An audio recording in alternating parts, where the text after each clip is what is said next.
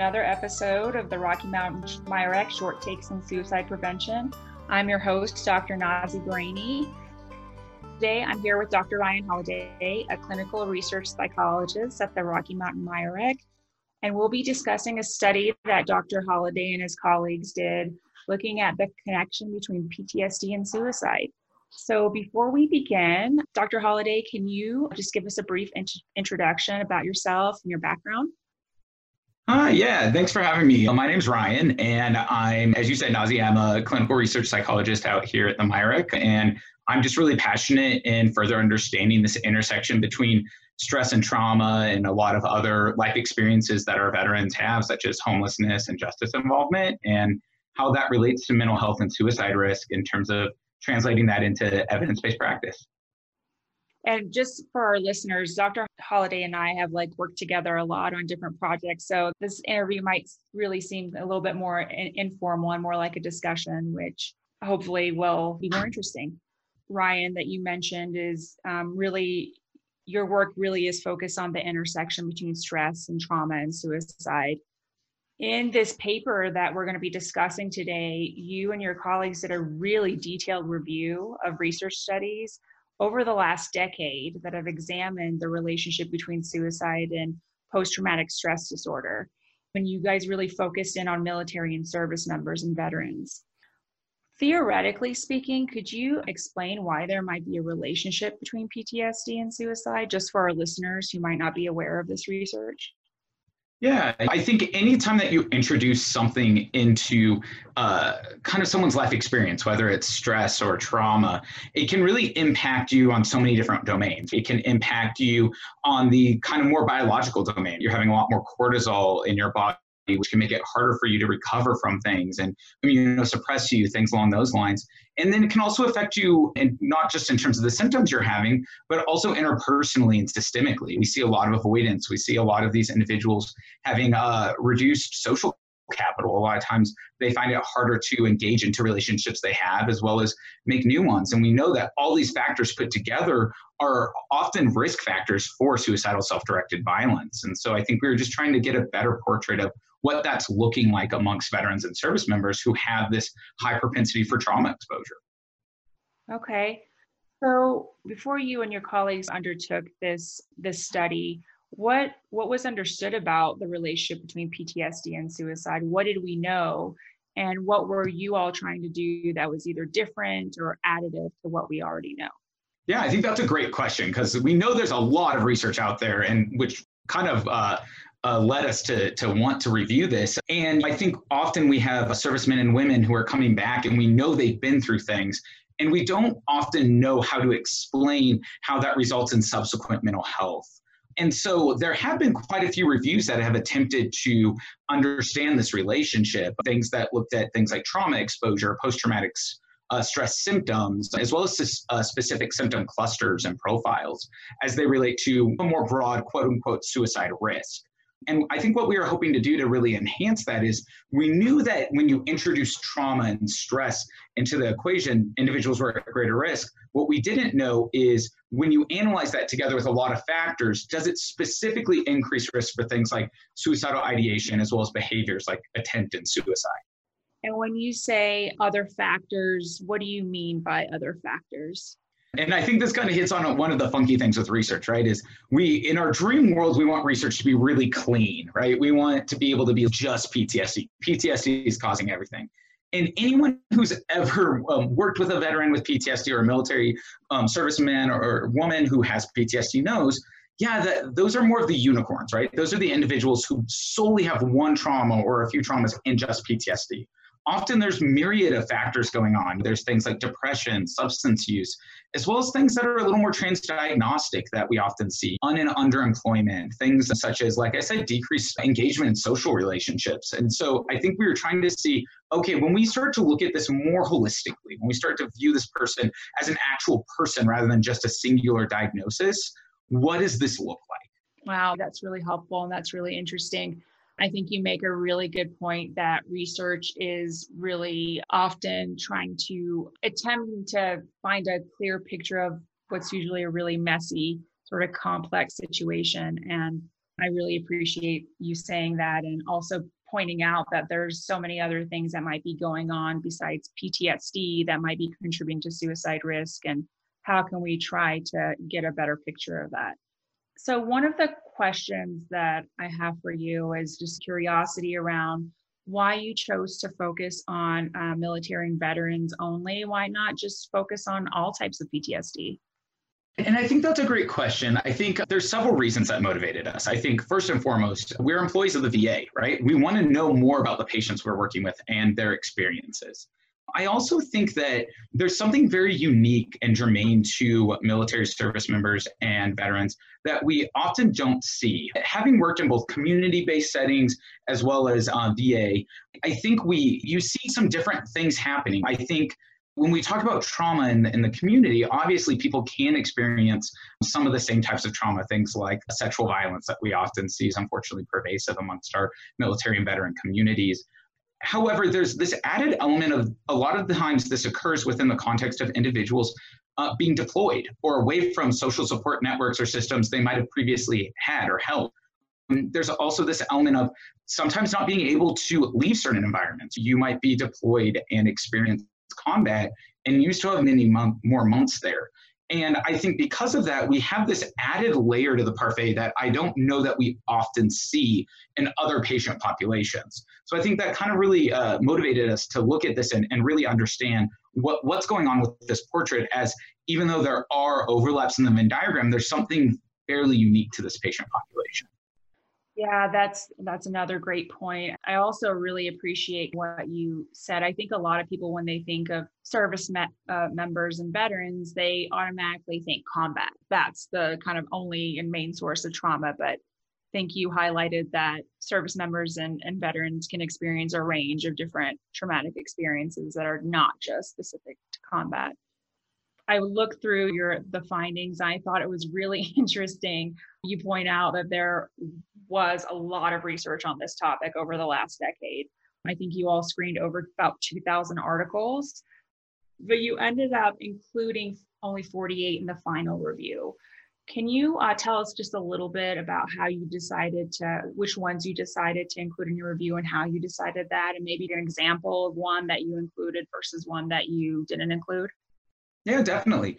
I think for the most part, a huge portion of those were were removed fairly quickly and easily. And I have to give major props to a lot of my co-authors, and in particular, Adam Hoffberg and, and Kelly Stearns Yoder were completely awesome in helping me navigate this, who have done a ton of reviews in this domain.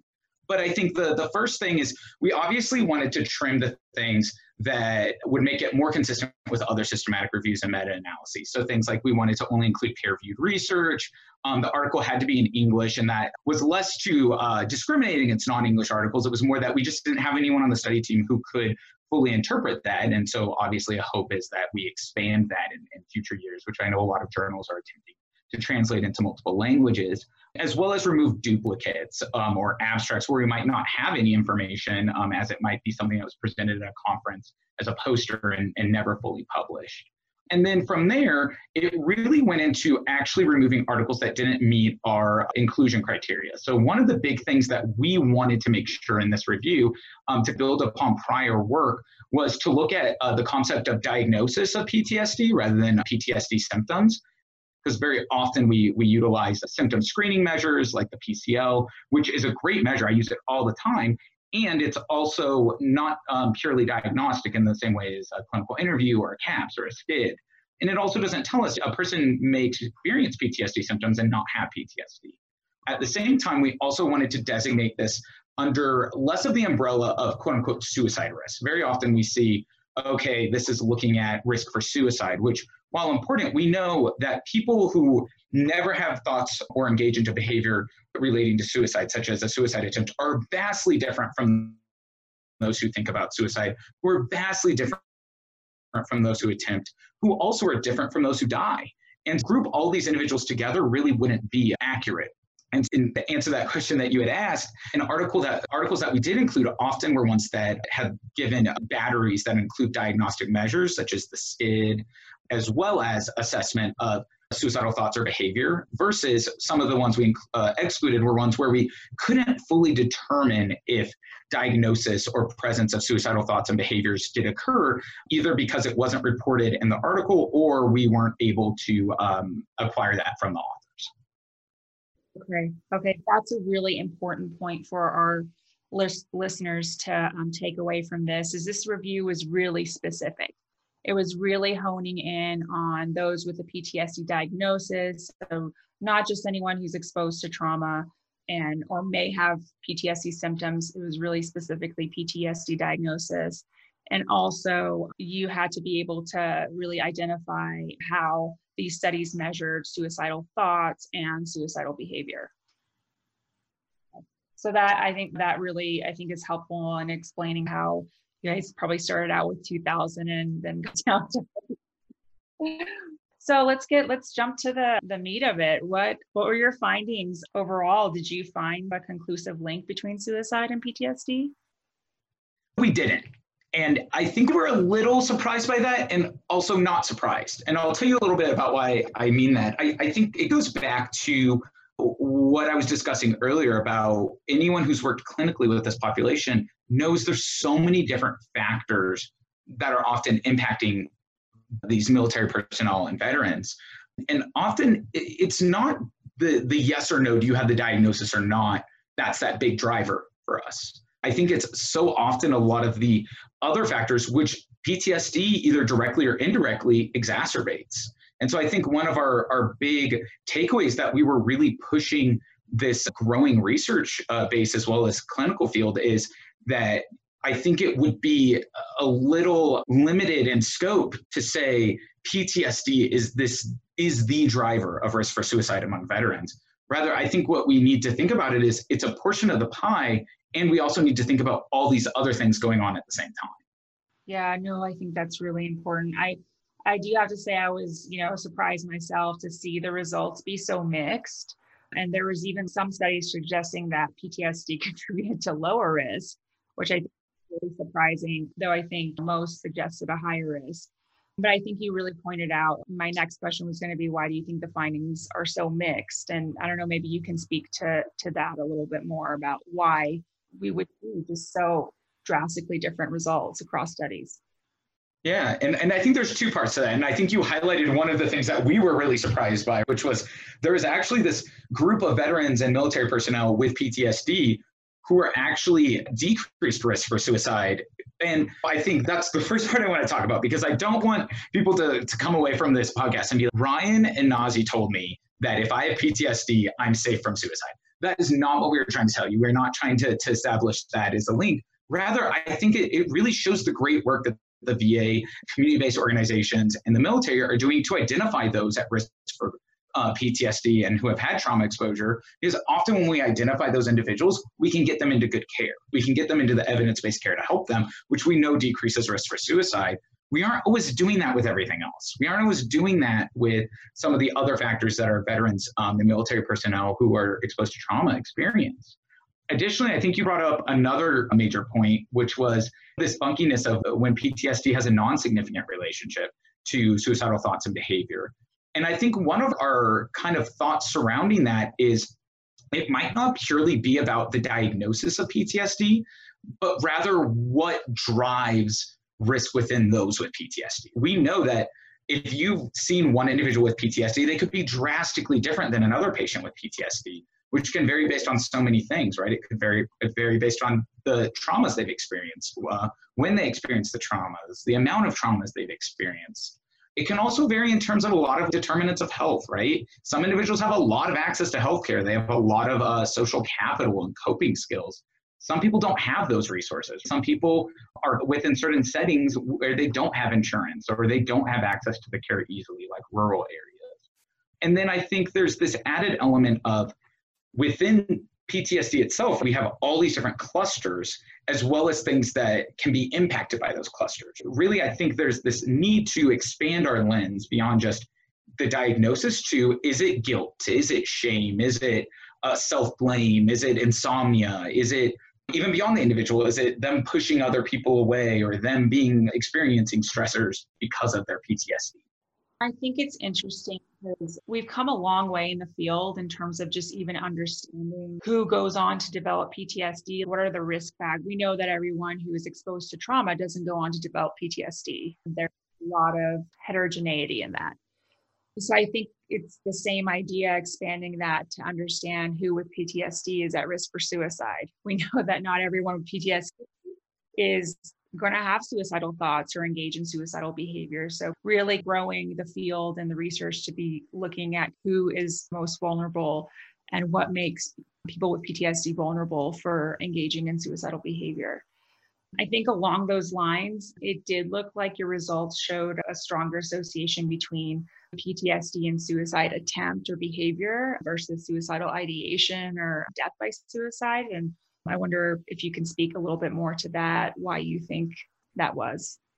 Yeah, and I think you bring up a, a, great point there because I think that was one of the things that was a bit funky to us. Why did we have one signal and the other uh, two we didn't see that strength of signal?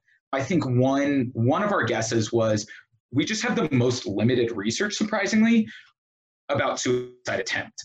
And I think that when you delve into the research, it made a bit more sense, but I wouldn't have guessed that. I would have thought, oh, we have the least amount of research on suicide. But we actually have some really great surveillance systems for, for death by suicide. And also, we have a lot of methods of screening for thoughts about suicide, right? We have the PHQ-9, which is commonly given in a lot of settings, and I think is being added even more each year, as well as some great measures like the Columbia. And we see when we add the Columbia, that's where attempt can come in. However, we don't always see as many research studies adding in measures regarding suicide risk. I think part of that might be that I think there historically has been a movement to not include certain measures, unfortunately, because people didn't want to know, because then they would have to engage if, uh, with providing care if the individual was at risk for suicide. I think there's also potentially something to be said that uh, we know that those who attempt suicide and die may intrinsically be different than those who survive. I think that when we're thinking about veterans and military personnel, we know that the number one method for death by suicide is a firearm. Very few individuals who uh, attempt using a firearm survive. And of those who do, many have uh, fairly severe injuries which impact their um, functioning. Versus if an individual is able to engage following surviving an attempt, they might be using a different method and they might inherently differ. And we just don't know a lot about what might separate those, and PTSD may be at play. It almost sounds like the amount of research could, in each of these areas, PTSD and suicidal ideation versus PTSD and suicide versus PTSD and suicide attempt, could either dilute the findings more or make them a little bit more consistent.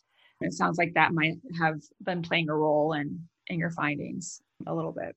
Totally. I'm a huge stats nerd, and I always believe the more we add, the more we'll regress towards the mean. And so it might be that we, because if you go and read the article, which I hope you do, and I hope you like it, if not, I also hope you can tell me so we can improve our research in the future. I, I think that there's just a limited number of studies, and, and I personally wouldn't want to be making inferences based on the number of studies we had for attempt versus ideation and death by suicide.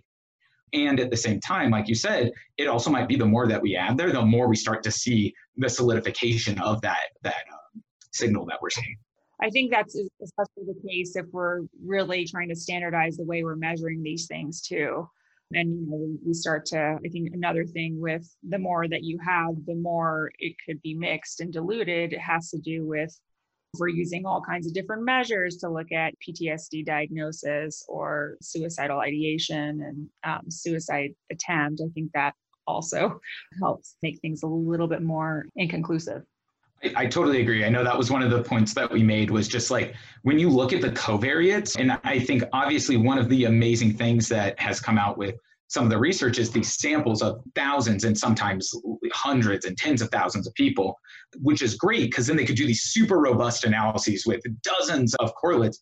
And then it's difficult, right, when we don't have the same things in each model, because then it really becomes hard to say, okay, was it actually this other factor? Although I will say, I think depression was fairly consistent across most models as being this huge factor. Okay, that I'm glad you mentioned that because that kind of brings me to my next question. Can we talk a little bit about the clinical implications of this? So, if I'm a provider and I'm treating a veteran or a service member with PTSD and I want to be monitoring suicide risk, or if I want to just be keeping that in mind, what am I? What are some of those other factors that are coming into play that might increase someone's vulnerability for having suicidal thoughts or engaging in suicidal behavior? What should I be looking for, paying attention to? Obviously, uh, if you're working with a veteran with PTSD and there's certain comorbidities based on the review, there's quite a few, right? So we know depression, as I mentioned, is a fairly robust correlate. There's also seem to be some good evidence for things like lower social support, as well as some additional comorbidities, which I think would make sense, which would be substance use or a bipolar disorder, where we also know from the literature have fairly robust associations to suicide and suicidal thoughts. And I think my hope, and I think we've seen this demonstrated in the last few years as there's been a big push, is just because there's the presence of these factors doesn't mean that we should necessarily say this is an at-risk veteran and we need to hospitalize or we need to treat them any differently. In fact, my, my hope would be to really follow some of the great clinical practice guidelines that we've seen come out recently, thinking about doing robust assessment using a screening tool initially, followed by a more comprehensive evaluation should it be necessary, and then tailoring care. So what I hear you saying, which is I think the theme, the theme of the study and the theme of the conversation today is that the drivers are going to vary from patient to patient, and we really want to be um, doing more comprehensive assessment to to look at specifically what is driving suicide risk in patients. All patients with PTSD are not going to have um, necessarily the same drivers. So we really want to be doing kind of more comprehensive evaluation to figure that out, and then treated individually in, in each patient. Exactly. I think I, I, I think David Tolin had a great article that recently came out where he said we use the evidence to base our judgments, but we use our own clinical judgments as a filter to understand how we should respond. And I think that's how I really love to approach my clinical work. It's like this tells me all the different factors, and I'm the one in the room knowing all these things in mind, and then utilizing that to really understand how do I navigate care in a collaborative capacity with the, the patient in front? That's great. I really like that. I think that's a really um, nice way of explaining it. It's almost the research gives us a little bit of a signal to maybe attend to, but really it is our our great skills as clinicians to really delve into sort of again what's happening for that individual patient um, on the patient level. What do you think, just doing this research and seeing all the research that's out there? I just want to wrap up our discussion, but what do you think are the most important kind of areas for what implications does this have for how we study PTSD and suicide in the future and what areas we really need to pay attention to and focus on?